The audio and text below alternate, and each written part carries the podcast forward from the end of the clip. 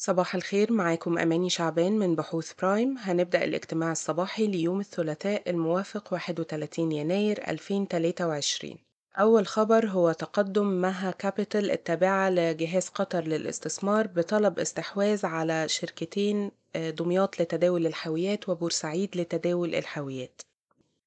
الخبر التاني هو ارتفاع أرباح قناة السويس في يناير 2023 46% عن السنة اللي فاتت.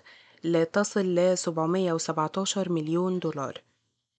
كمان بنك القاهرة قدر إنه يحصل على قرض أوروبي بريطاني بقيمة 100 مليون دولار من British International Investment والبنك الأوروبي لإعادة الإعمار والتنمية. الغرض الأساسي من القرض هيكون دعم قاعدة البنك الرأسمالية من خلال تقوية الشريحة التانية من رأس المال أو Tier 2 من ال capital base أما بالنسبة للمراجعة النصف سنوية لمؤشر إكس 30 فثلاث شركات جديدة دخلت هم مصرف أبو ظبي الإسلامي بيتا للصناعات الغذائية وتعليم لخدمات الإدارة.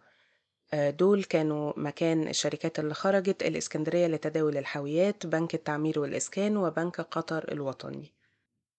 وزيرة التخطيط صرحت بتوقعاتها للنمو في السنة المالية 23 إنها تكون ما بين 4.8 ل 5% وكمان أكدت على إن الحكومة بتستهدف زيادة دور القطاع الخاص في الاقتصاد ل 65% خلال الثلاث سنوات المقبلة.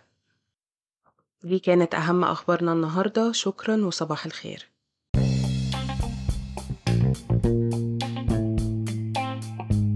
يرجى العلم أن هذا العرض هو لأغراض معرفية فقط، ولا يمكن اعتباره عرض أو توصية شراء أو بيع أو إدارة استثمارات أو خدمات استشارية. ينصح باستشارة مستشارك المالي قبل اتخاذ أي قرار استثماري، علماً بأن الأداء التاريخي ليس مؤشراً يعتمد عليه لتحديد الأداء في المستقبل.